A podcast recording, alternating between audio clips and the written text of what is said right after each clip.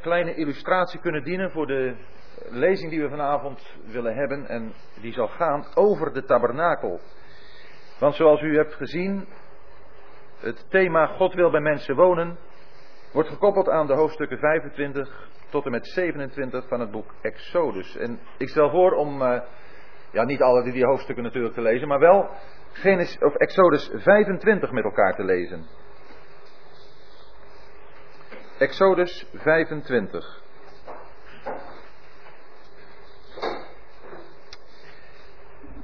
De Heere sprak tot Mozes, zeg tot de Israëlieten dat zij voor mij een heffing inzamelen.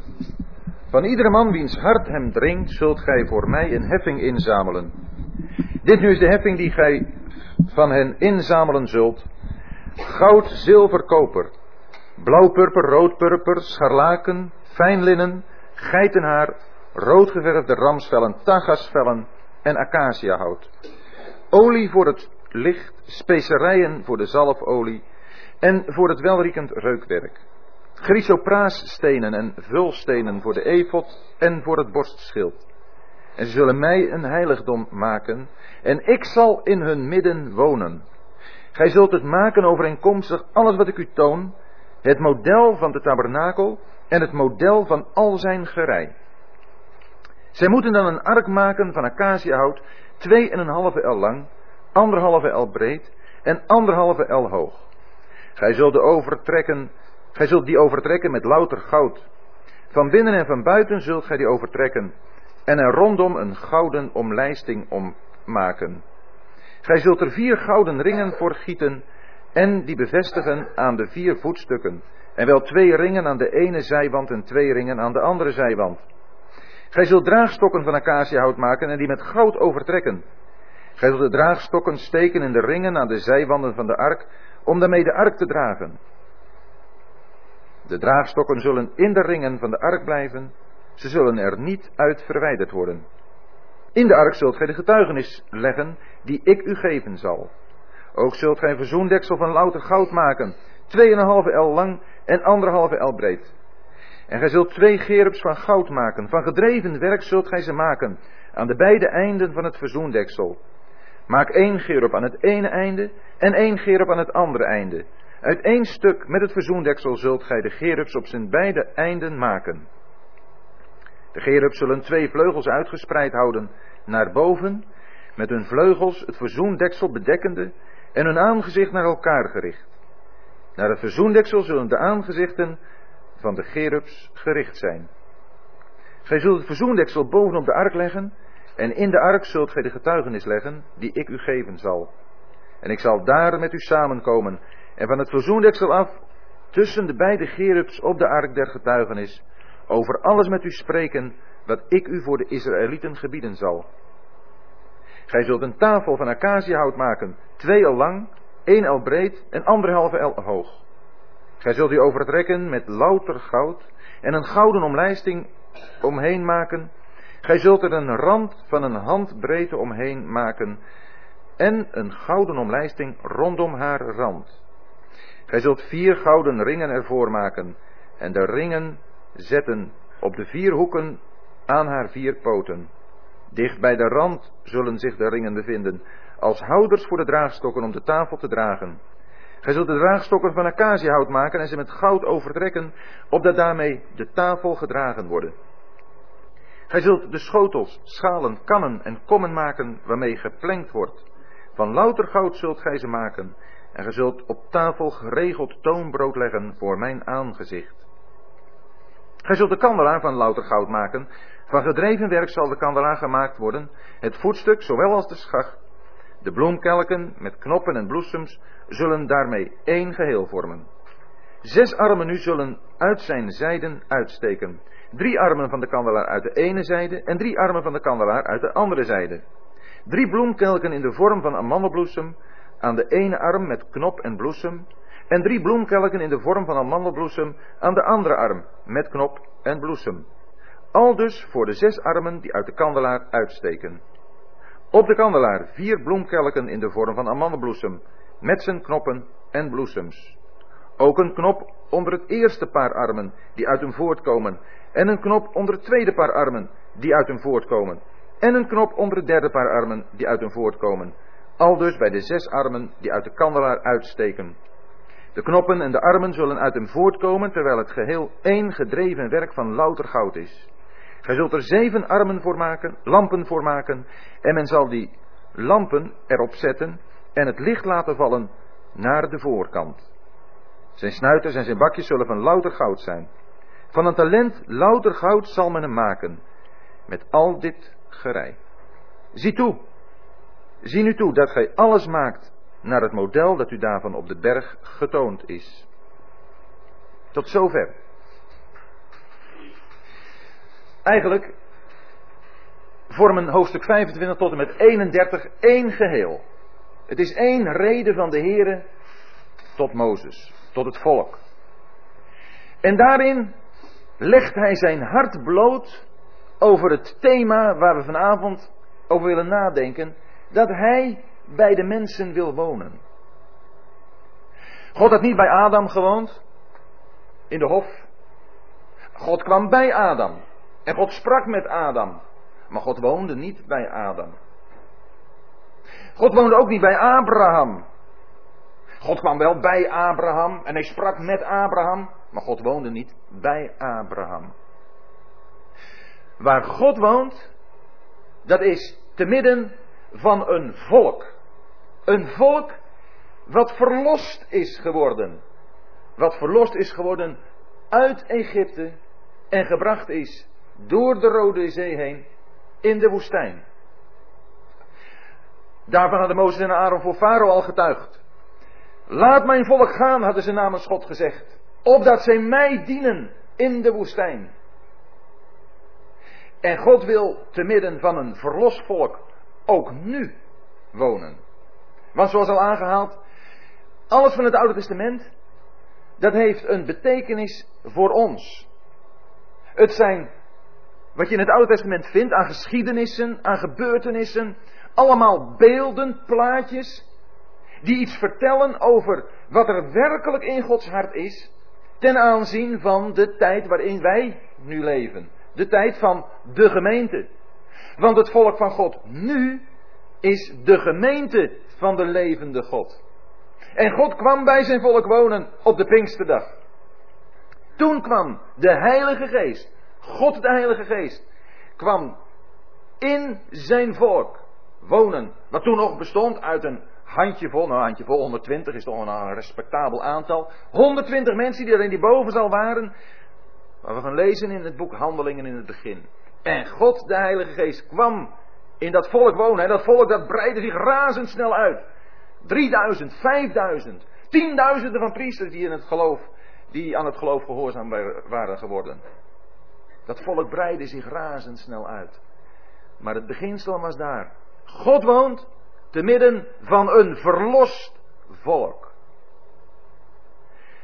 En als God dan dat in zijn hart heeft, dan bepaalt hij ook hoe zijn woning eruit ziet. En dan kunnen wij van de tabernakel veel leren over hoe de gemeente er behoort uit te zien. Om echt als woonplaats van God te kunnen functioneren. Ik stel me voor dat daar op die bergen die je daar ziet, daar een Biliam gestaan heeft. Daar lees je over, hè, Biliam, in het boek Numeri. Biliam die gehuurd was door Balak. Om dat volk van God te vervloeken. En Biliam heeft dat volk gedurig moeten zegenen. Omdat God wilde dat het een gezegend volk zou zijn. En waarom kon dat volk gezegend zijn? Omdat God geen onrecht schouwt in Jacob. Geen ongerechtigheid in Israël. En waardoor kon dat? Dat kon alleen op grond van dat offer wat daar dagelijks gebracht werd. Dat offer wat daar elke morgen en elke avond tot God opsteeg. Want denk erom dat er wat huisde in die tenten daaromheen. Keurig gegroepeerd, allemaal door God bepaald hoe elke stam zijn plaats ten opzichte van zijn woonplaats innam. Maar Gods heerlijkheid werd op dat volk gelegd. En Gods heerlijkheid die wordt zo schitterend zichtbaar in deze tabernakel. In deze woonplaats. En als het gaat om een woonplaats van God, en daarom heb ik met name dit eerste hoofdstuk, dat over die beschrijving van de tabernakel gaat, gelezen. Als het gaat om de woonplaats van God, dan hebben we gelezen in vers 9 en in vers 40. Gij zult het maken overeenkomstig alles wat ik u toon. Het model van de tabernakel en het model van al zijn gerei. En in vers 40, zie dan toe dat gij dit alles maakt naar het model dat u daarvan op de berg getoond is. En Hebreeën 8 spreekt er ook over dat Mozes het gemaakt heeft, dat hele gebeuren waar God wilde wonen, overeenkomstig een nauwkeurig model. Zoals ook later de tempel. De tempel waar David een exacte beschrijving van heeft gegeven, opdat Salomo die zou kunnen bouwen. Als het gaat om de woonplaats van God en de bouw daarvan en het functioneren daarvan, dan wordt dat niet aan onze fantasie overgelaten. Dan gaat God exact beschrijven, tot in detail, hoe het in zijn gemeente moet toegaan, wil het werkelijk zijn woonplaats kunnen zijn. En als wij dan die woonplaats van wat dichterbij gaan bekijken, dan zien we dat daar een heel gebeuren zich voltrekt. Waar we vanavond dan niet verder over gaan spreken. Want in de volgende avonden, zo God dat geeft, wordt er gesproken over het priesterschap. In Exodus 28 en 29. En wordt er gesproken over aanbidding, over het naderen tot God. Daarom gaan wij vanavond de tabernakel bekijken zoals God die hier geschreven heeft in deze hoofdstukken. Niet hoe een zondaar van binnen naar buiten, van, van buiten naar binnen gaat, door de voorpoort heen, via het brandofferaltaar, het wasvat, zo naar binnen, tot in het binnenste heiligdom waar de ark staat. Wij gaan vanavond met Gods ogen kijken, naar Gods woord luisteren, zoals Hij de tabernakel beschreven heeft. Want God komt daarin naar buiten, naar ons toe. En dan begint hij met dat wat het meest verborgen is. Hij begint met wat het meest aan het oog van de mens onttrokken is. En dat is. Dat is de ark. Waarvan we hier een dia zien. De ark staat in het heilige der heiligen. En de ark, we hebben ervan gelezen, die bestaat uit twee materialen.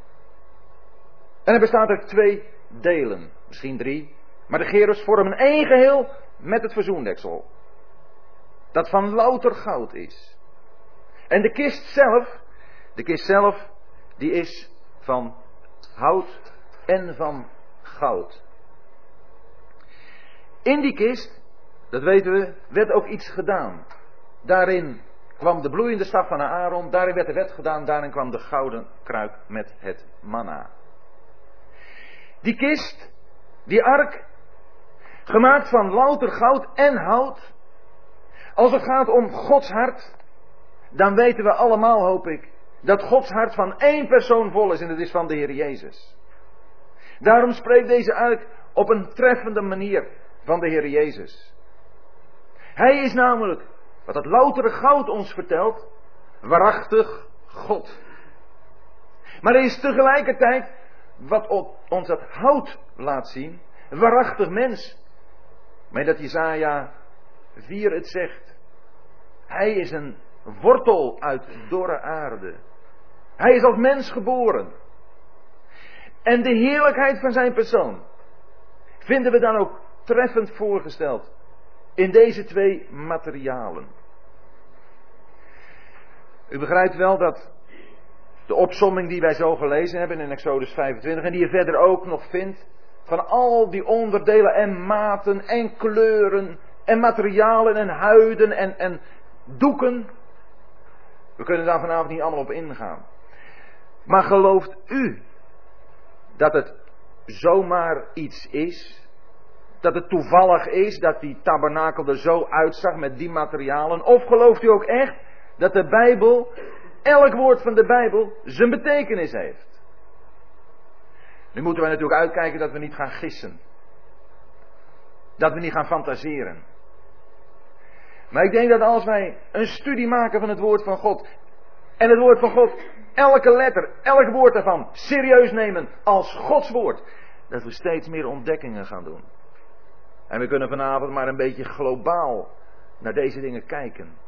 Maar ik hoop dat u iets gaat proeven van de goudmijn die als het ware in de beschrijving van deze tabernakel opgesloten ligt. Want als het gaat om Gods wonen bij de mensen, dan kennen wij in de Bijbel drie woonplaatsen van God. In het Nieuwe Testament. In het Oude Testament was het de tabernakel en later de tempel.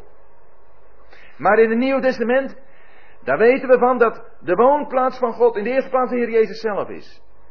Colosse 1 zegt het. Het behaagde de hele volheid van de Godheid in Hem te wonen. Dat is in de eerste plaats de woonplaats van God. In de tweede plaats lezen we in 1 Korinthe over het lichaam van de gelovigen als de woonplaats van God. Weet u niet dat uw lichaam de tempel is van de Heilige Geest die in u woont? 1 Korinthe 6 aan het eind. Duidelijke woorden. En ik hoop dat iedereen vanavond hier mag weten een kind van God te zijn. We zullen vanavond nog wel aan het eind, als we helemaal bij de deur zijn, bij die schitterende, brede, kleurige deur, nog wel even stilstaan bij de Heer Jezus als de deur. En ik hoop dat iedereen Hem kent als de deur naar God. Maar als je dat dan mag weten, dan mag je ook weten. Als je in het geloof je hand gelegd hebt op het offerwerk van de Heer Jezus, dan mag je weten, de Heilige Geest woont nu in mij. Efeze 1 vers 13 maakt het duidelijk. Dat nadat we geloofd zijn, zijn we verzegeld geworden met de Heilige Geest van de belofte. God woont in het lichaam van de gelovigen. En God woont in de gemeente als geheel. Dat zegt Paulus ook tot de Corinthiërs, 1 Korinthe 3. Weten jullie niet dat jullie de tempel van de Heilige Geest zijn? Drie woonplaatsen van God. En daarom, in zijn verschillende delen, de verschillende onderdelen, is deze tabernakel daar ook een voorstelling van. De woonplaats van God. Zoals gezegd in de eerste plaats, de Heer Jezus.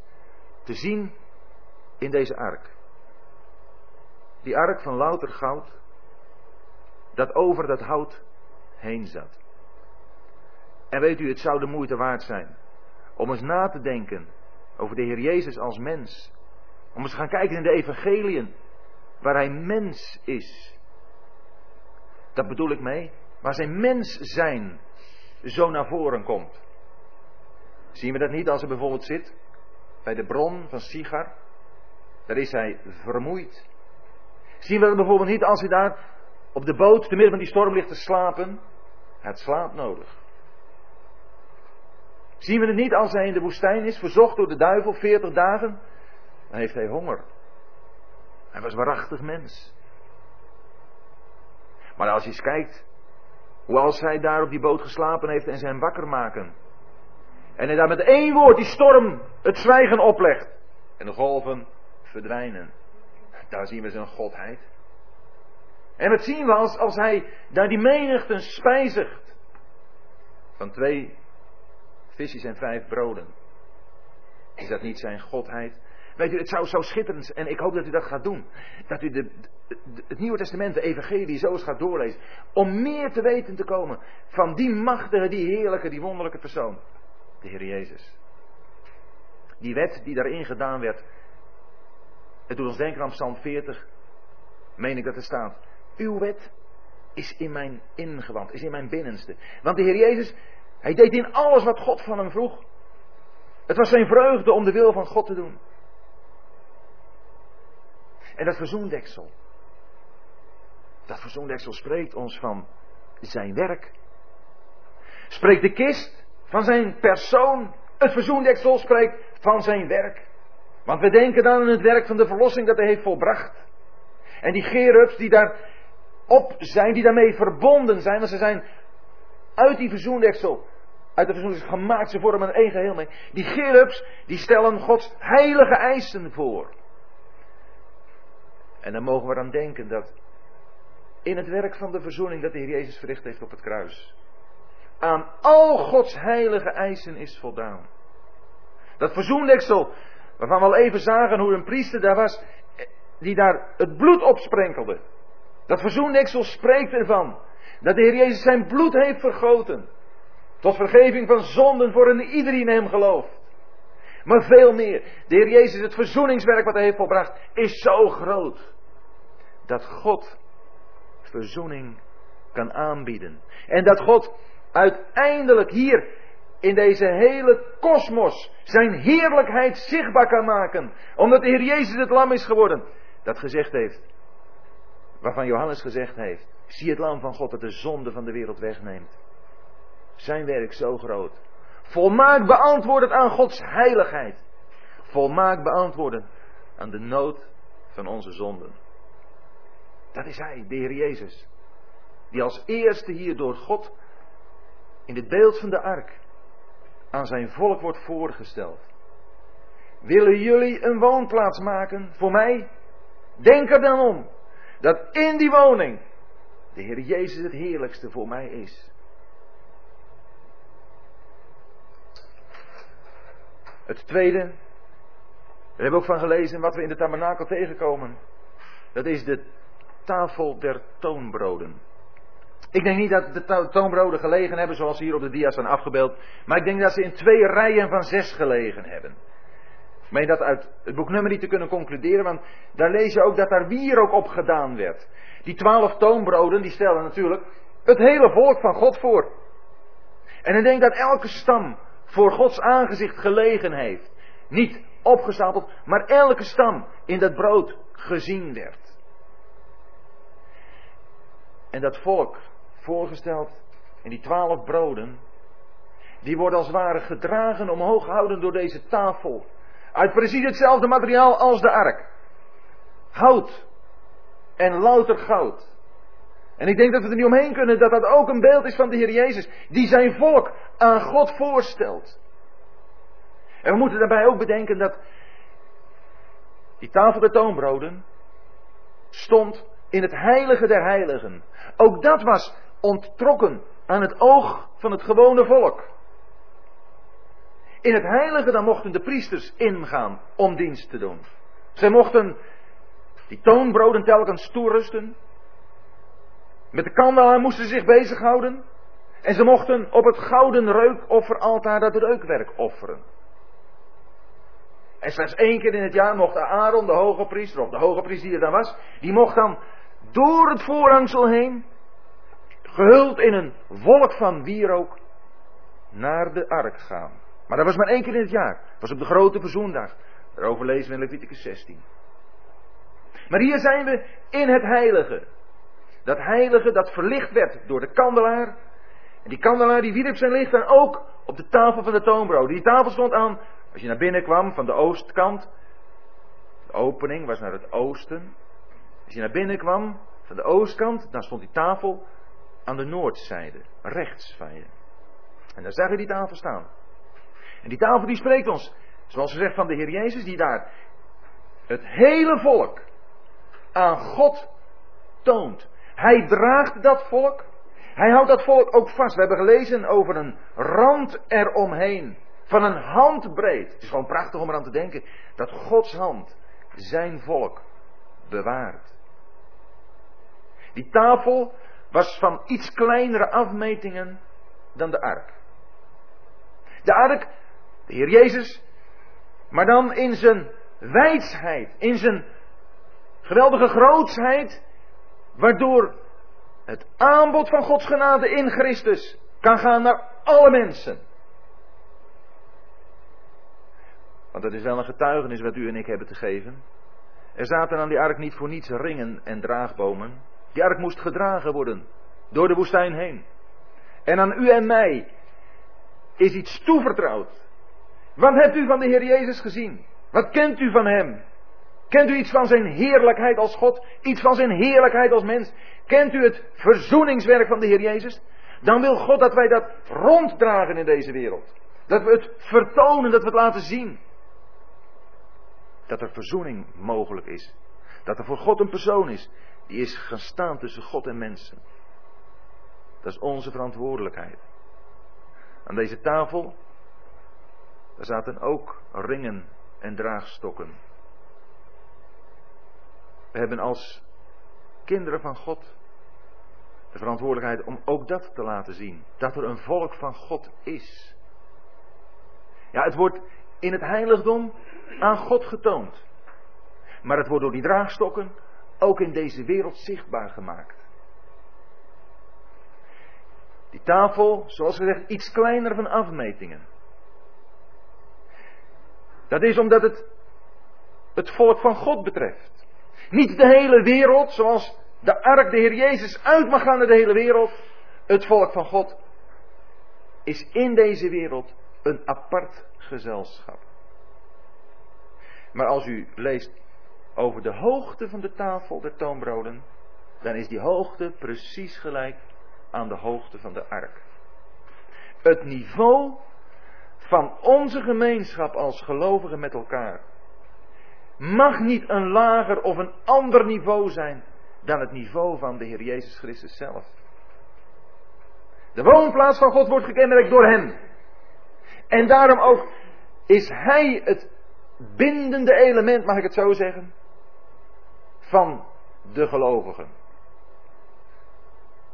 En als God dat ziet, bij ons, als zijn kinderen, als zijn gemeente, als zijn woonplaats, dan is dat voedsel voor zijn hart.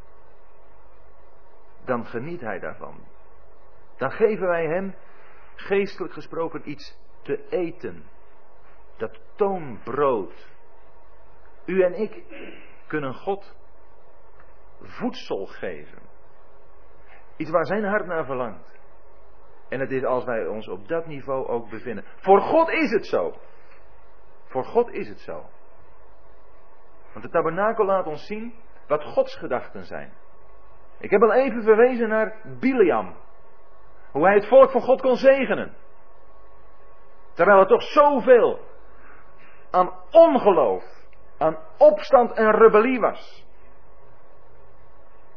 Maar tegenover de vijand houdt God zijn volk altijd hoog. En laat hij zien wat zijn gedachten zijn. En wij mogen zijn gedachten ook kennen. Maar het is wel zijn verlangen dat wij ook in de praktijk daarna gaan leven. En de dingen die God ons wil laten zien, die kunnen alleen maar door ons gezien worden in het licht van de kandelaar. Die gouden kandelaar. Eén gedreven stuk werk. Een kandelaar is er om licht te verspreiden. De Heer Jezus heeft het gezegd, ik ben het licht van de wereld. Maar ook hier geldt weer, die kandelaar die staat niet in de eerste plaats in de wereld. Die kandelaar staat in de eerste plaats in het heilige. Het heilige waar de priesters mochten ingaan om daar tot God te naderen, God te dienen. Dat heilige dat dat moet verlicht worden. Daar moet licht komen op de dingen van God. En als wij als priesters bij God binnen mogen komen, ons in onze gedachten in het heiligdom mogen bevinden, dan is daar goddelijk licht nodig, opdat wij zullen gaan begrijpen hoe God over de dingen denkt. Hoe hij over de gemeente denkt. Hoe hij denkt over het naderen tot hem. Dan is daar die gouden kandelaar, die zeven lampen heeft. Lampen die worden gevuld met olie. Aan het eind van Exodus 27 wordt iets over die olie gezegd. Olie is een beeld van de Heilige Geest. En Johannes 2 zegt dat wij de zalving van de Heilige hebben. Olie, daar werden profeten, koningen en priesters mee gezalfd. En dat zijn de gelovigen van vandaag de dag. Ze zijn koningen. Het koningschap oefenen ze nog niet uit, maar ze zijn het wat hun waardigheid betreft wel. Ze zijn priesters. Ze mogen tot God naderen. Dat is helemaal niet bestemd voor een bepaalde klasse. In de christenheid wordt je dat wel wijs gemaakt. En in de praktijk in de christenheid is het vaak wel zo. Maar Gods woord zegt dat iedere gelovige een priester is. En dat is hij door de zalving van de Heilige Geest. En hij is ook een profeet. De gelovige is ook iemand die Gods woord door mag geven. Het licht van de kandelaar komt van de olie. Het licht dat u en ik krijgen op de dingen van God komt door de Heilige Geest. Het is niet ons intellect. Het zijn niet onze menselijke denkcapaciteiten. Waardoor wij in staat zijn om in te dringen in Gods gedachten. De eenvoudigste gelovige. Eenvoudigste dan in de wijze waarop wij wel eens over de dingen kunnen praten. Iemand die misschien maatschappelijk niet zo hoog in aanzien is. Iemand die zijn schoolopleiding misschien niet helemaal heeft kunnen afronden. Omdat hem de intelligente, de verstandelijke capaciteiten ontbrak. Zo iemand kan, juist zo iemand kan door de Heilige Geest, omdat hij door zijn menselijk verstand niet in de weg wordt gezeten. Zo iemand, wanneer hij zich overgeeft aan de Heilige Geest, aan het licht wat de Heilige Geest wil geven, zo iemand gaat des te meer begrijpen van Gods gedachten. Dat licht, dat schijnt. Dat is een getuigenis. En dat getuigenis mogen wij ook in de wereld geven. Ook als plaatselijke gemeenten. Want is het niet opmerkelijk dat de Heer Jezus in Openbaringen 1 daarvoor gesteld wordt als de zoon des mensen die te midden van de kandelaren wandelt.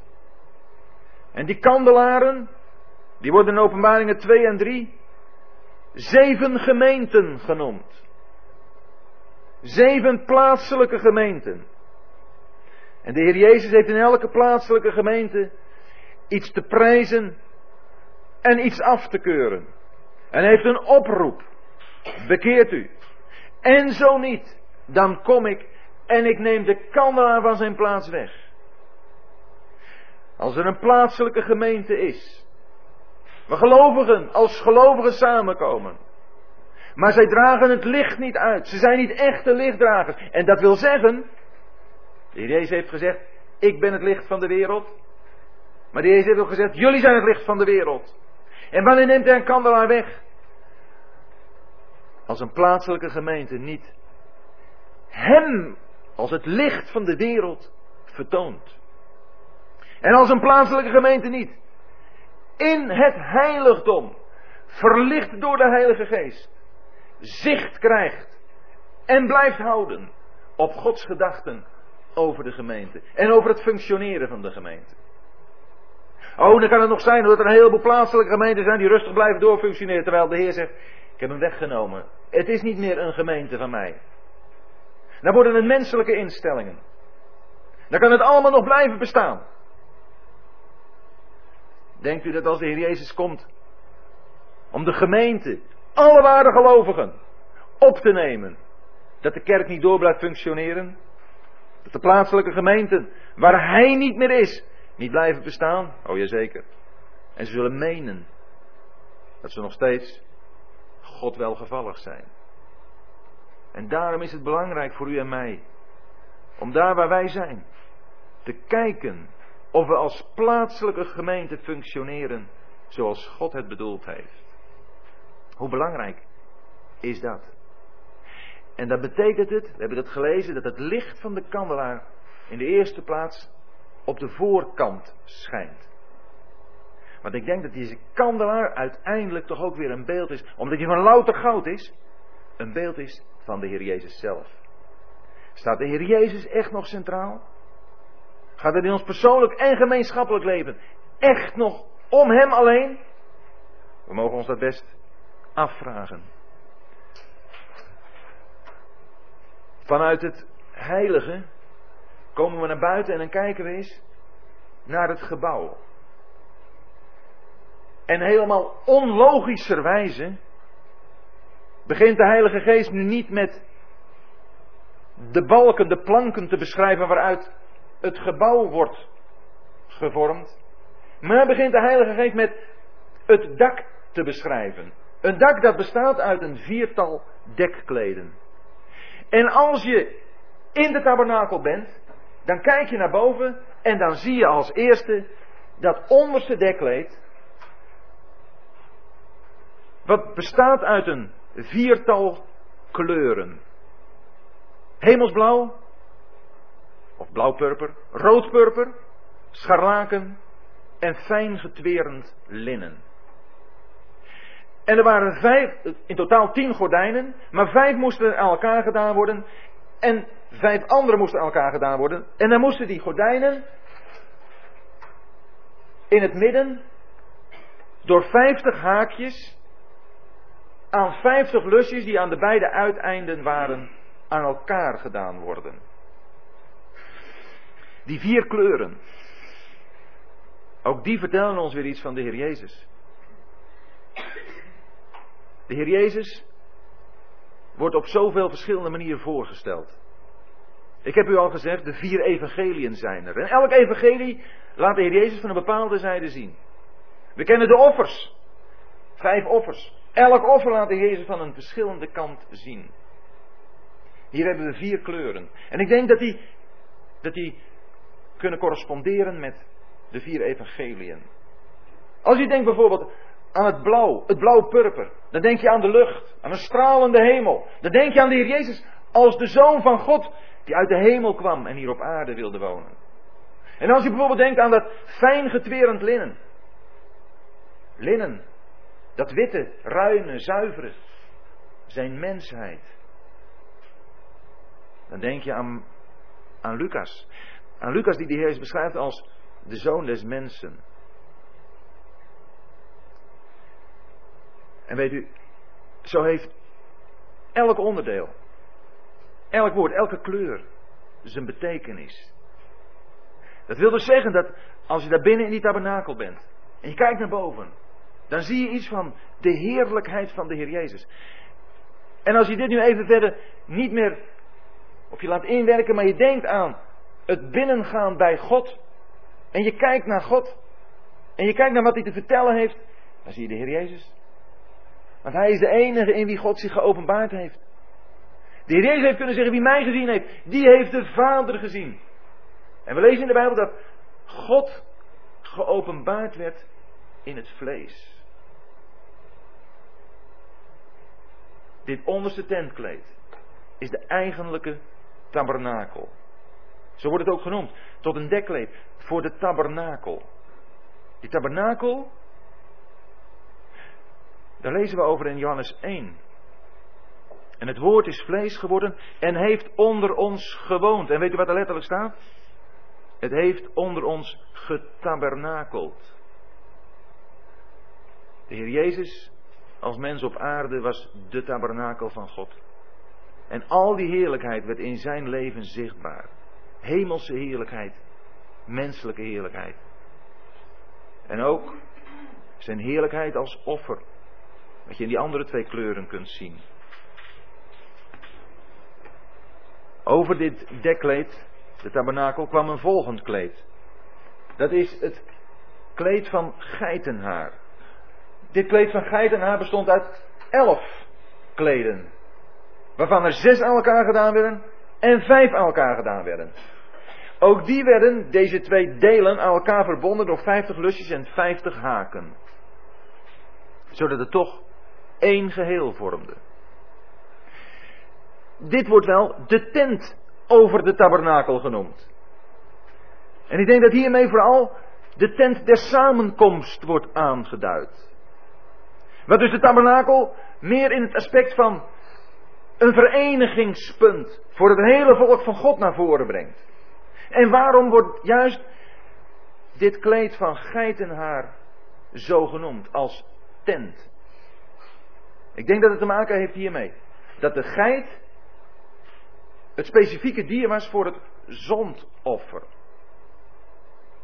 En dat wil zeggen dat Gods tent als plaats van samenkomen deze grondslag alleen kan hebben. Wat de Heer Jezus als het zondoffer op het kruis heeft volbracht. En het zondoffer wil zeggen dat onze zonden weg zijn. En er ook dus niets meer van zonde in ons leven, als we samenkomen, ook gevonden mag worden. En dat we voor Hem afgezonderd zijn van het kwaad. Daar doet deze bedekking aan denken. Het kleed dat daar overheen komt, is het kleed van rood geverfde ramsvellen. Nou, bij de kleur rood denk ik dat we mogen denken aan de kleur van het bloed. En de ram is het bijzondere dier van het inwijdings- of toewijdingsoffer. En dat doet ons denken aan de Heer Jezus, die een volkomen overgave aan God zijn leven heeft gegeven.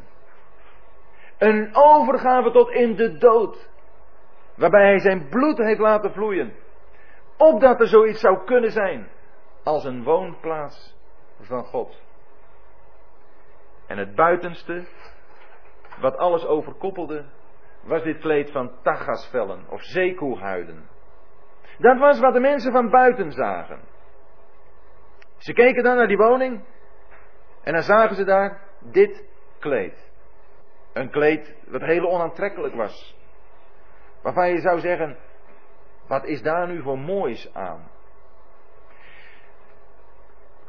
Van de Heer staat ook dat als ze hem aanzagen, zo was er in hem geen gestalte nog heerlijkheid. En weet u, als de gemeente van God samenkomt als woonplaats van God, dan is er ook niets aantrekkelijks aan. Oh, we kunnen onze samenkomsten wel willen verlevendigen. En we willen het wel aantrekkelijk maken misschien. Om maar zoveel mogelijk mensen te trekken. Maar dat is niet hoe God over de gemeente, over zijn woonplaats denkt. De woonplaats van God heeft niets aantrekkelijks voor de natuurlijke mens. En alles wat wij daarin willen brengen, om het maar zo indrukwekkend mogelijk te maken voor de mensen van deze wereld, is niet van God. En zal ook uiteindelijk gedoemd zijn te mislukken. Er blijft niets van over. Niets van waarde voor God. Maar het was wel een kleed wat heel functioneel was.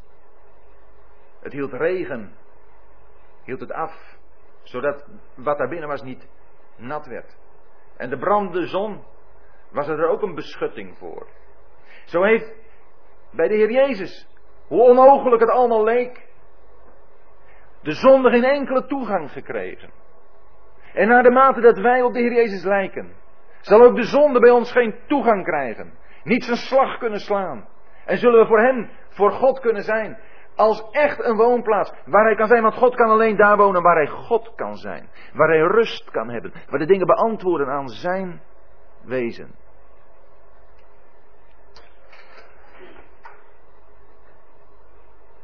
Dan vinden we vervolgens een beschrijving van de planken. Je zou kunnen zeggen dat is dan de eigenlijke woning.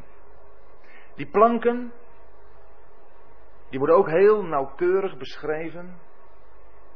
Die bestonden uit hout en goud. U moet soms ook eens opletten op het verschil in benaming. En ik denk dat als je leest over louter goud, zoals bij de ark en de tafel, bij de kandelaar, je vooral moet denken aan de Heer Jezus. Het loutere goud, daar is niets onzuivers meer in.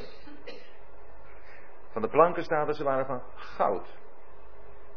Elk woord in de Bijbel, of het ontbreken van een woord in de Bijbel, heeft zijn betekenis.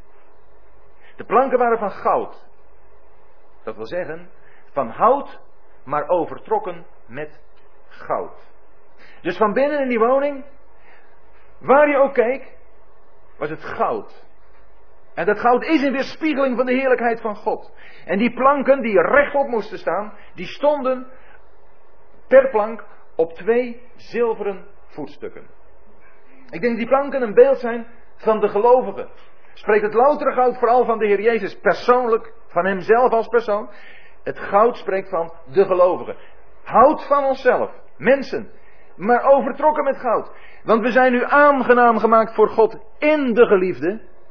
We mogen nu staan voor God, maar dan wel op de grondslag van dat zilver. En dat zilver, dat spreekt ons van de verzoening. Van de prijs die betaald is voor onze verzoening. Er zijn talen waarin het woord voor zilver en voor geld hetzelfde is. Het zilver spreekt ons van de prijs die voor onze verlossing, voor onze verzoening is betaald. En let u erop, er zijn per plank twee zilveren voetstukken. Dat wil zeggen dat we alleen rechtop, alleen recht voor God kunnen staan, als we de beide zijden, de beide aspecten van het werk van de Heer Jezus, ons eigen hebben mogen maken, ons eigen hebben gemaakt. En die aspecten die zijn, en 1 Korinthe 15 zegt dat heel duidelijk. Dat de Heer Jezus in de eerste plaats is gestorven voor onze zonden. En dan staat er naar de schriften. En dat hij is begraven en opgestaan. Naar de schriften. Twee keer staat het er naar de schriften. Dus gestorven voor onze zonden. Naar de schriften. En begraven en opgestaan. Naar de schriften. Het is niet voldoende te beseffen dat de Heer Jezus gestorven is voor je zonden. Er hoort onlosmakelijk bij dat je weet dat hij ook is opgestaan. Want juist het geloof in zijn opstanding maakt dat iemand vrede met God heeft. Dat er geen onrust meer is over de vergeving van zijn zonden. Want de opstanding van de Heer Jezus bewijst dat God zijn werk heeft aangenomen. Als je schuilt achter het bloed, dan kan er toch nog angst zijn voor God. Wel, God die kan er niet meer bij je komen, want het bloed zit ertussen. Maar als je gelooft in de opstanding, dan ben je niet meer bang voor God, maar dan zie je, God is voor mij. En dan mag je nu voor God staan. En dan sta je. Maar je staat niet alleen. Het is niet zo dat al die planken daar maar losjes door de woestijn heen lagen en dat dan de woonplaats van God is. Geen sprake van. God wil dat zijn woning één geheel is. En wat het grote geheel betreft ziet God ook in elke kerk en groep wie hem toebehoort. Maar wat is daarvan in de praktijk te zien? Die verdeeldheid, dat is een gruwel voor God. Dat is iets wat God nooit gewild heeft. God wil niet dat hier een paar gelovigen lopen en daar een paar gelovigen lopen. God wil dat het één geheel is. Een goed aan één gesloten geheel. Zoals het in zijn hart is, zo wenst hij het ook op aarde terug te kennen. En dan mogen we voor onszelf nagaan.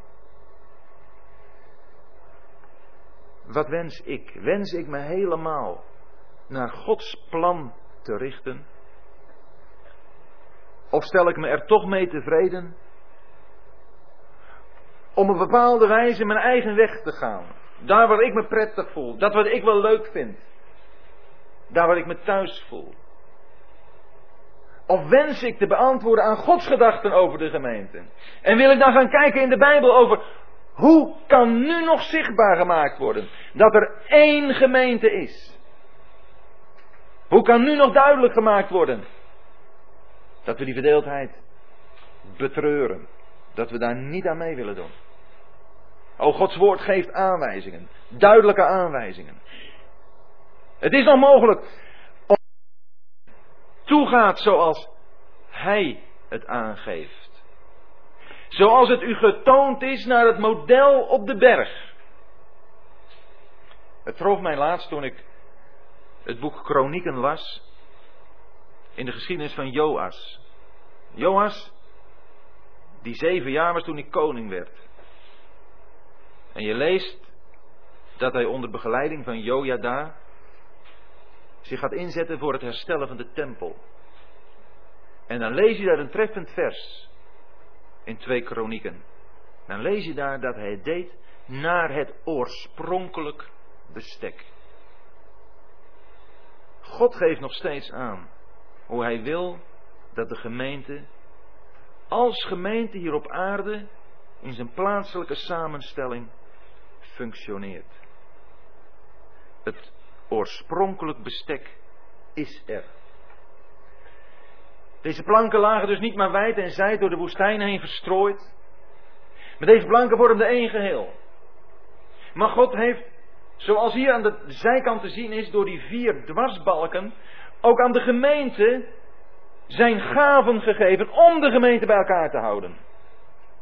We lezen in Efeze 4 over dat hij heeft gegeven apostelen en profeten, herders, evangelisten en leraars. We lezen in de Bijbel ook over de achterkant van de tabernakel, waar er ook hoekplanken zijn. Hoeken die het geheel ook stevig te moesten geven. En uiteindelijk hebben u en ik allemaal daarin een taak. Er is niemand van ons die kan zeggen, maar ik heb niet een taak. De een heeft een andere taak dan de ander, maar we hebben allemaal een taak om het geheel op te bouwen. Zo lezen we het in Efeze 4 aan het eind. Opdat de groei van het lichaam bewerkt wordt. Wordt daar dan een lichaam genoemd? We weten wel dat Paulus bijvoorbeeld ook van het ene beeld zomaar overspringt op het andere beeld. Als hij in 1 Korinthe 3 heeft over Gods akker, Gods gebouw bent u. Zo wordt de gemeente ook voorgesteld als een lichaam. Alleen maar even om duidelijk te maken dat het geheel wordt opgebouwd. En zo is het ook hier. Het geheel wordt samengevoegd, bij elkaar gehouden door die verschillende gaven. En u en ik hebben daarin allemaal een taak. Maar dwars door die balken heen is er nog een vijfde balk. Een richel die daar dwars doorheen gaat. Bij die gaven aan de gemeente is er iets wat de gemeente inwendig samenhoudt. En ik denk dat we daarbij mogen denken weer aan de Heer Jezus zelf. Hij is het die uiteindelijk de gemeente bij elkaar houdt. Die ervoor zorgt dat de gemeente een geheel blijft. En zodra er in ons denken, in ons samenkomen als gemeente, dingen worden ingevoerd, worden voorgesteld en overgenomen, die niet rechtstreeks afhankelijk van hem afkomen. Hij is het hoofd. Hij bestuurt de leden. Hij zegt wat er moet gebeuren. Wat er niet van hem afkomt, zal maken dat we steeds meer uit elkaar worden gedreven. En zo is het uiteindelijk al begonnen. Eigenlijk al in de apostolische tijd. Dat er een bisschop was die zich toch op wat meer gezag beriep dan anderen. En kwam tot voorstellen die, hoe goed bedoeld ook, niet zijn oorsprong vonden in de Bijbel. Dat men zich aan mensen moest gaan onderwerpen. Dat men aan mensen moest gaan luisteren. En dat is niet Gods bedoeling.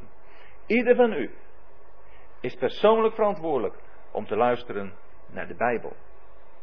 Hier staat het. En alles wat ik u vanavond zeg, u hebt maar één opdracht en dat is toetsen aan de Bijbel of het ook inderdaad zo is. Als notabene de mensen dat deden, tot wie Paulus het woord richtte. We lezen dat in Handelingen. Handelingen 17, vers 11, de Bereërs. Van hen staat dat ze edeler waren dan die in Thessalonica, omdat ze onderzochten, dagelijks onderzochten of deze dingen zo waren. Nadat ze ze bereidwillig hadden aangenomen, gingen ze toch onderzoeken. Paulus had hun het allemaal heel goed verteld. Maar uiteindelijk is de toets het woord. Het woord van God, waar ieder van ons persoonlijk verantwoordelijk voor is om het woord te lezen. De Heer Jezus is het die ons samenhoudt. En wat is het belangrijk om altijd op Hem ons te richten. De tabernakel bestaat uit twee gedeelten. Het achterste gedeelte, het heilige der heiligen, en het voorste gedeelte, het heilige. Die twee afdelingen werden van elkaar gescheiden door de voorhang. Die voorhang die werd omhoog gehouden door vier pilaren. De voorhang Hebreeën zegt ervan dat de weg naar het heiligdom of tot in het heiligdom ons geopend is geworden als een nieuwe en levende weg door de Heer Jezus, door het voorhangsel heen en er staat erbij, dat is zijn vlees. U en ik konden niet bij God komen dan alleen doordat de Heer Jezus mens werd en door zijn werk op het kruis onze toegang tot God opende. En een symbool daarvan is te zien wanneer de Heer Jezus sterft, dat de voorhang van de tempel scheurt van boven tot beneden. Dan is de weg tot God open. En de Heer Jezus heeft het gedaan door zijn werk op het kruis. En daarmee in zijn werk op het kruis, want u ziet dat op die voorhang ook de gerubs afgebeeld zijn. In zijn werk op het kruis heeft hij volmaakt voldaan aan de heilige eisen van God. Als wij bij God naar binnen mogen gaan, dan is dat omdat er aan Gods heilige eisen voldaan is. Opgehouden door die vier pilaren. Als het voorhangsel een beeld is van het vlees van de Heer Jezus. Ik denk dat we in die vier pilaren die dat gordijn omhoog houden, een beeld hebben van die vier evangeliën, die ons een beeld tonen van de Heer Jezus in zijn leven op aarde, in zijn leven in het vlees. Hij is gekomen in het vlees. Zo lezen we het in Romeinen. En het voorhangsel dat hier aan de voorkant staat, wordt omhoog gehouden door vijf pilaren. Dat voorhangsel geeft ons de weg in het heiligdom. Opgehouden door vijf pilaren. Is wel eens zo gezegd, ik geef het alleen maar door als een toepassing. Dat deze vijf pilaren ons de vijf Bijbelschrijvers van het Nieuwe Testament voorstellen. Die ons Gods gedachten leren kennen. Waardoor we Gods gedachten leren kennen over de gemeente. Een van die schrijvers is Paulus. En Paulus heeft als geen ander geschreven over de gemeente. En deze vijf pilaren, deze vijf Bijbelschrijvers, die openen ons de weg tot in het heiligdom. Waar we hier dat reukofferaltaar, maar ook de tafel van de toonbroden en de gouden kandelaar zien. Hij stagneert.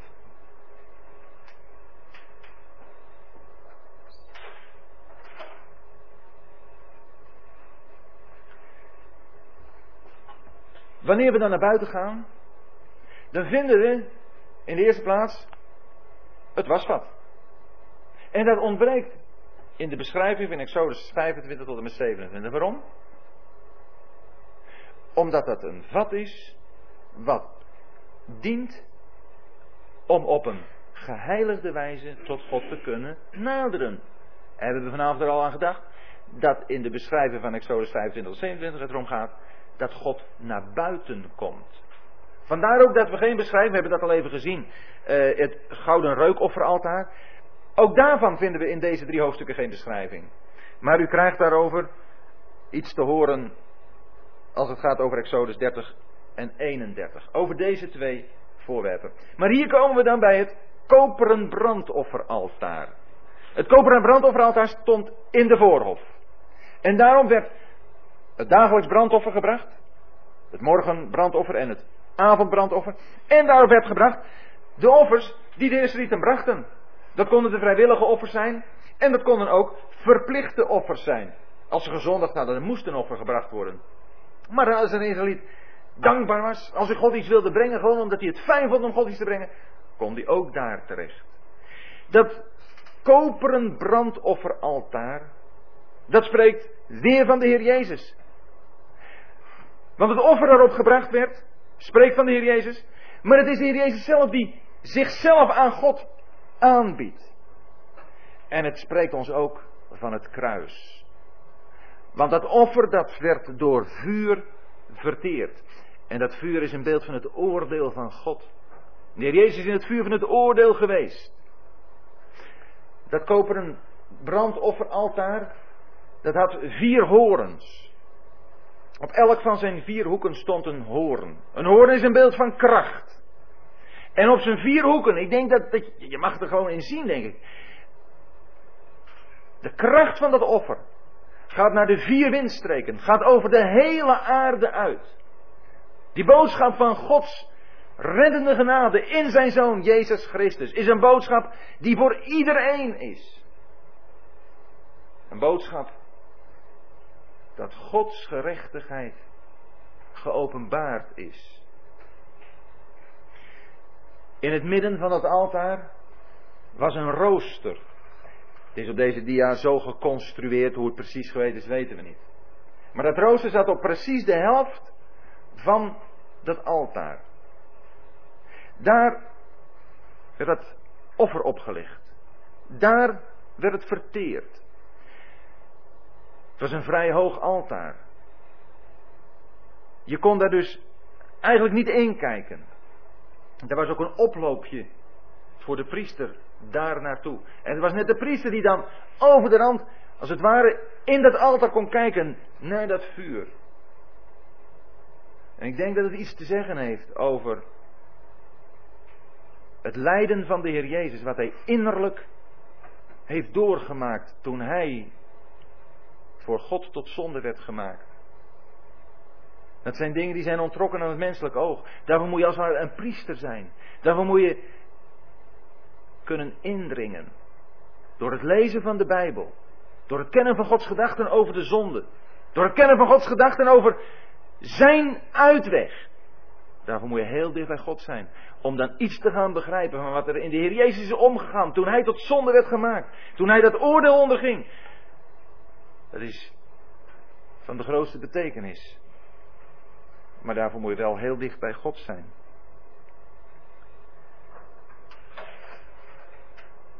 Hier nog even een overzicht van het heilige, waarbij je ziet hoe aan de rechterkant, dat is in het noorden, de tafel der toonbroden staat en aan de linkerkant de gouden kandelaar en daar voor de voorhang het reukofferaltaar. En dan zien wij, als we bij het koperen brandofferaltaar geweest zijn, de voorhof. De omspanning van de tabernakel door het witte linnen en dan aan de oostkant daar die enorme deur waardoor men naar binnen kon gaan. En dat was waar de Israëlieten dan van een verschillende kant tegenaan keken. Er waren pilaren die hielden dat witte linnen omhoog. Dat witte linnen, als het ware, als te zeggen: hier woont God, hier is het reinheid wat passend is. Wij, mensen Israëlieten, zijn zondig. Wij kunnen niet zo bij God komen. En dan is het toch prachtig te beseffen dat er aan de oostkant deze enorme deur is. En aan het begin heb ik gezegd, hier vind je de uitnodiging van God. Maar dan als een God die naar buiten gekomen is. Die al zoveel van zichzelf heeft laten zien. En dan moet het voor een mens die, die iets van God al gezien heeft, niet moeilijk meer zijn om binnen te gaan. Bij zo'n God wil je toch horen? En het is een brede deur. Het is niet moeilijk om naar binnen te gaan. Het is een schitterende deur. Het is aantrekkelijk om naar binnen te gaan. Het is een uitnodigende deur om te komen. Hij is gericht naar het oosten. En weet u, dat is de kant waar de zon daar vandaan moet komen. Kain vluchtte naar het oosten. En daar moet de mens vandaan komen. En dan kan hij naar binnen gaan. Hij mag naar binnen gaan. God nodigt uit. En de Heer Jezus heeft gezegd: Ik ben de deur van de schapen. Ieder die om mij naar binnen gaat, die zal weide vinden. Ik heb het leven. Het leven in overvloed. De Heer Jezus nodigt uit. Ook vanavond. Vanavond nodigt hij uit. De zondaar die hier zit en nog niet de zekerheid heeft van de vergeving van zijn zonden. Bent u, ben jij vanavond aangesproken? Dan is het omdat God je wil trekken. En God wil je bij zich hebben. God komt naar buiten voor de zondaar. Maar God komt ook naar buiten voor hem, voor hen die hem al kennen. Om onze harten warm te maken om naar binnen te gaan. Om te gaan kijken naar wat zijn hart bezighoudt. Om te gaan kijken naar zijn woonplaats. Van de tempel staat, daar spreekt alles zijn heerlijkheid. Ik meen in een van de psalmen, psalm 29. Alles zegt in zijn tempel heerlijkheid. En zo is het ook in de tabernakel. Alles zegt heerlijkheid. God wil bij de mensen wonen. Het is het woord wat haast op de laatste bladzijde van de Bijbel staat. Als het tabernakel van God uit de hemel neerdaalt en bij de mensen komt, dan lees je ook daar. God wil bij de mensen wonen. Dan, dan is er niets meer wat het voor God onmogelijk maakt om bij de mensen te wonen. Want er is de zonde is weggedaan. De doden zijn geoordeeld. Alles wat aan zonde herinnert, is opgeborgen in die afschuwelijke plaats, de poel die van vuur en zwavel brandt, de hel. God woont bij de mensen. En nu wil God bij de mensen wonen. Hij wil zo graag in uw leven wonen, in uw hart. Zijn er in uw leven dingen waardoor het voor God heel moeilijk is, ik zeg het wat menselijk, om bij u te wonen? Zijn er dingen in uw leven, in jouw leven, waarvan je weet eigenlijk moeten ze weg, want dat past niet bij God? Een zonde, waar je maar niet van los wilt, zeg niet dat je niet kunt, maar die je niet los wilt laten. Kan best moeilijk zijn, maar hij wil kracht geven. En hoe is het in de plaatselijke gemeente? Kan God daar wonen? Heeft de Heer Jezus daar echt alle gezag? Of zijn het toch menselijke regels die de dienst uitmaken? En denk helemaal niet aan een bepaalde groep of kerk. Kan God bij ons wonen? In de plaatselijke gemeente? Ik hoop het zo, want God zoekt daarnaar. Hij wil het. Hij verlangt ernaar. En het antwoord is aan ons of wij hem de ruimte geven. Exodus 25 begint. Zeg tot de Israëlieten dat zij voor mij een heffing inzamelen. En dan staat er voor van iedere man wiens hart hem dringt. Het gaat om ons hart. Zijn wij verlangend om dat aan God te geven? Een woning waar hij kan wonen?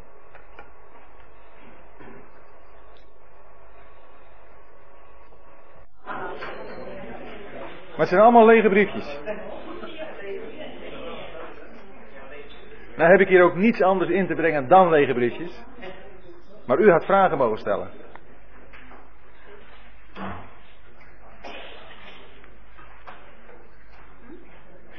Maar ik kan me voorstellen dat u zoveel te verwerken hebt gekregen dat u dat allemaal nog eens rustig moet laten bezinken. Ja, uh, u mag natuurlijk ook nog een mondelinge vraag stellen. Maar ik ga er nooit om zitten trekken. Die, vragen, de, de, die 50 ringen met die 50 haakjes en die 50 lusjes. Ja. Het onderste tentkleed waren het, dacht ik, hemelsblauwe lusjes met gouden haakjes. En bij het uh, tentkleed van geitenhaar waren het 50 haak, uh, haakjes, lusjes dus, en 50 koperen uh, haakjes. Ik heb wel eens de, de toepassing gehoord, vond ik, vind ik een hele mooie toepassing overigens, dat het, het, zijn kleine dingen waardoor het geheel aan elkaar verbonden wordt. Dus die vijf gordijnen en die vijf gordijnen, van de tabernakel, die mooie, dat mooie kleed. En die vijf gordijnen en die zes gordijnen van dat kleed van geitenhaar, die werden dan door een heleboel kleine lusjes, met kleine haakjes, aan elkaar verbonden, zodat het toch één geheel werd. Dan heeft natuurlijk ook iets te vertellen over de eenheid van gelovigen die wij met elkaar vormen. En die ook op een, een, een praktische manier tot uiting wordt gebracht. Ik kom wel eens uh, ergens. En dan krijg ik de groeten mee. De groeten voor de plaatselijke broeders en zusters. En nu heeft iemand het wel eens vergeleken met, kijk, dat zijn nou die haakjes en die oogjes. Als ik in een plaats ben ergens, in binnen- of buitenland, en ik kom weer in de plaatselijke samenkomst, dan zeg ik, nou, de groeten van de broeders en zusters. Nou, ik was laatst in Aken. De groeten van de broeders en zusters in Aken.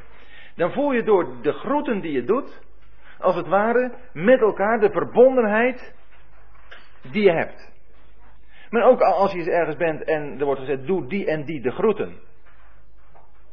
Die broeder aan die zuster. Dan ben ik als het ware een, een haakje die de groeten overbrengt naar de ander, waardoor die verbondenheid er is. Paulus heeft in Romeinen 16 een heleboel broeders en zusters beschreven Waarvan hij zegt, je moet die groeten en je moet die groeten. En in dat opzicht is het doen van de groeten of de groeten meekrijgen een, een belangrijke zaak. En ik moet me er wel eens op betrappen dat, dat ik dat vergeet. Maar ik probeer dan ook maar om het op te schrijven. Dat ik die broeder of die zuster de groeten doe van die broeder of die zuster. Want het is belangrijk. Het geeft die verbondenheid aan. Wij, wij gaan daar ik ook wel vrij gemakkelijk en soms heel nonchalant mee om. En toch is dat niet goed.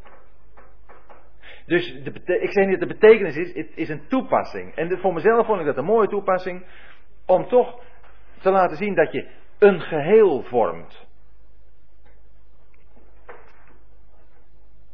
Dus het is alleen maar een toepassing hoor. Dus eh, ik, ik, eh, Ik aan hetzelfde, dat haakje en dat kruisje. Dat dat zo'n klein geheel was en een, een groot geheel.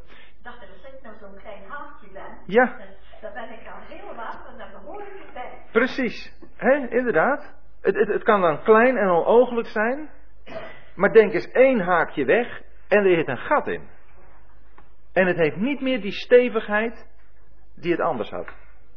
Dus ook elk detail weer in het geheel heeft zijn betekenis. En zo is het ook met de pinnen. Ja, we hebben het er allemaal niet over gehad natuurlijk. Maar de pinnen waarmee die eh, pilaren van de voorhof in de grond werden gezet. Waardoor het geheel toch bleef staan. Het zijn allemaal maar kleine dingen. Ook, en dat viel mij eigenlijk geloof ik vanmorgen pas op toen ik nog weer een keer las in, in eh, Exodus 25. Eh, ja, Exodus 25 was dat. Er staat dan in vers 9. Gij zult het maken overeenkomstig alles wat ik u toon. En dan staat er het model van de tabernakel, nou dat is duidelijk. En het model van al zijn gerei. Viel me vanmorgen ineens zo op.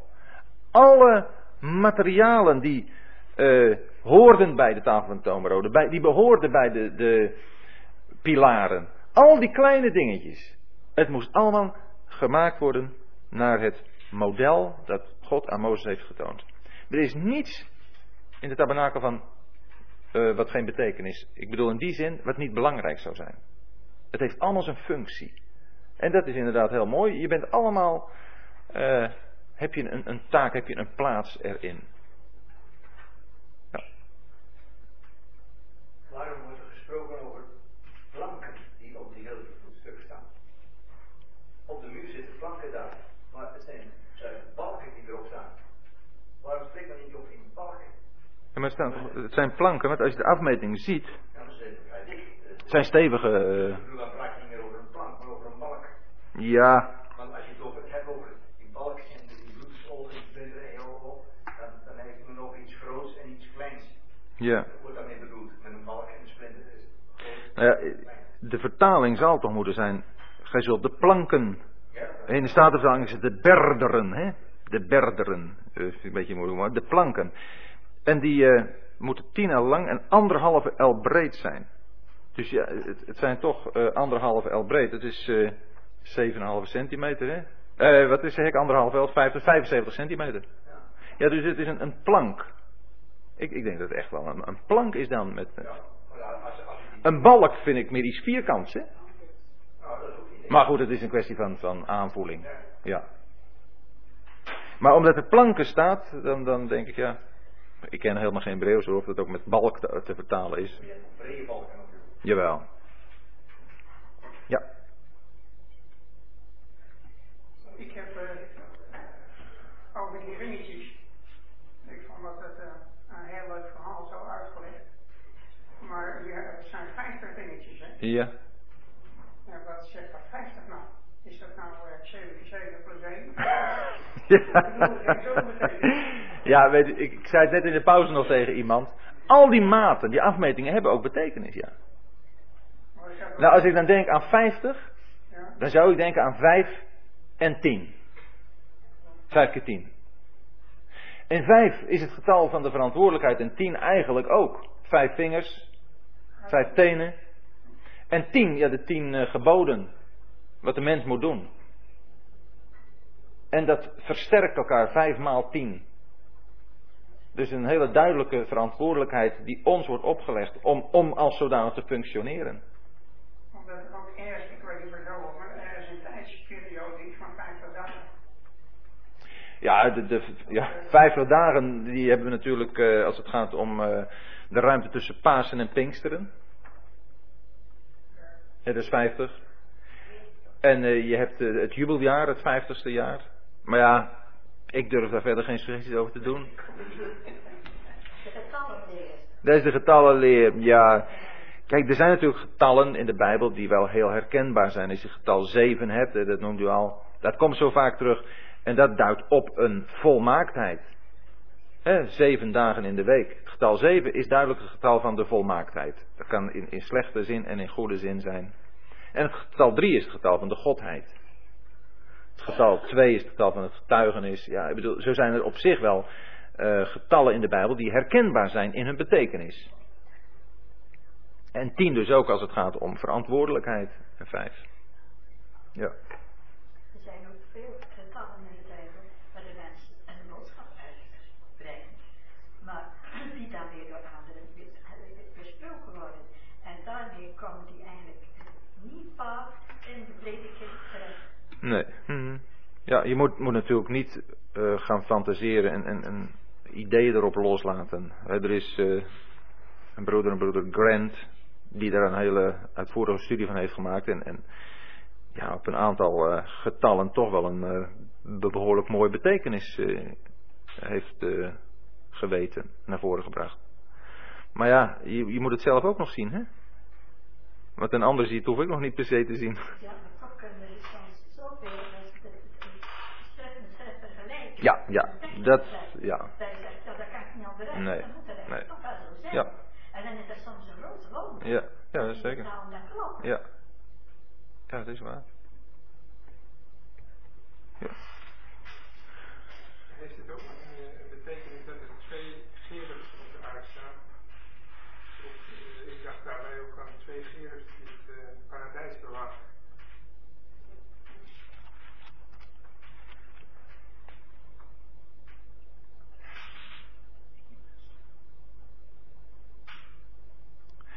Nou, het staat, uh, even kijken, en hij verdreef de mens en hij stelde ten oosten van de hof van Eden de gerubs. Met een flikkerend zwaard dat zich heen en weer wendde om de weg van het, tot de boom des levens. Of de twee waar, weet ik niet, maar... Uh, nou, het getal 2 heeft, en dat heb ik al even aangegeven, toch het getal van de bevestiging. Van het getuigenis. Op het woord van twee of drie getuigen zal elke uh, zal elk woord bestaan. Twee geeft aan dat er een bevestiging is, dat je het kunt geloven, dat het betrouwbaar is. En zo is het ook met het oordeel. Dat oordeel wat God geveld heeft, is een betrouwbaar oordeel. Je kunt daarvan op aan. Daar is niet uh, mee te sjommelen, daar is niet mee te handelen. Dat getal 2 in die gerubs, dat geeft aan dat het heel duidelijk is, bevestigd wordt. Er is geen ontkomen aan.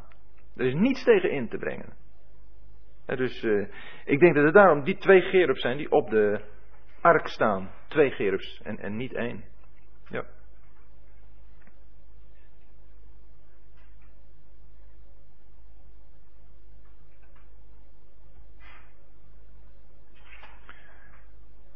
Jan, dan denk ik dat we aan het eind van uh, deze avond bijna zijn. Hè? Want jij hebt misschien nog wel een lied en een, een dankzegging.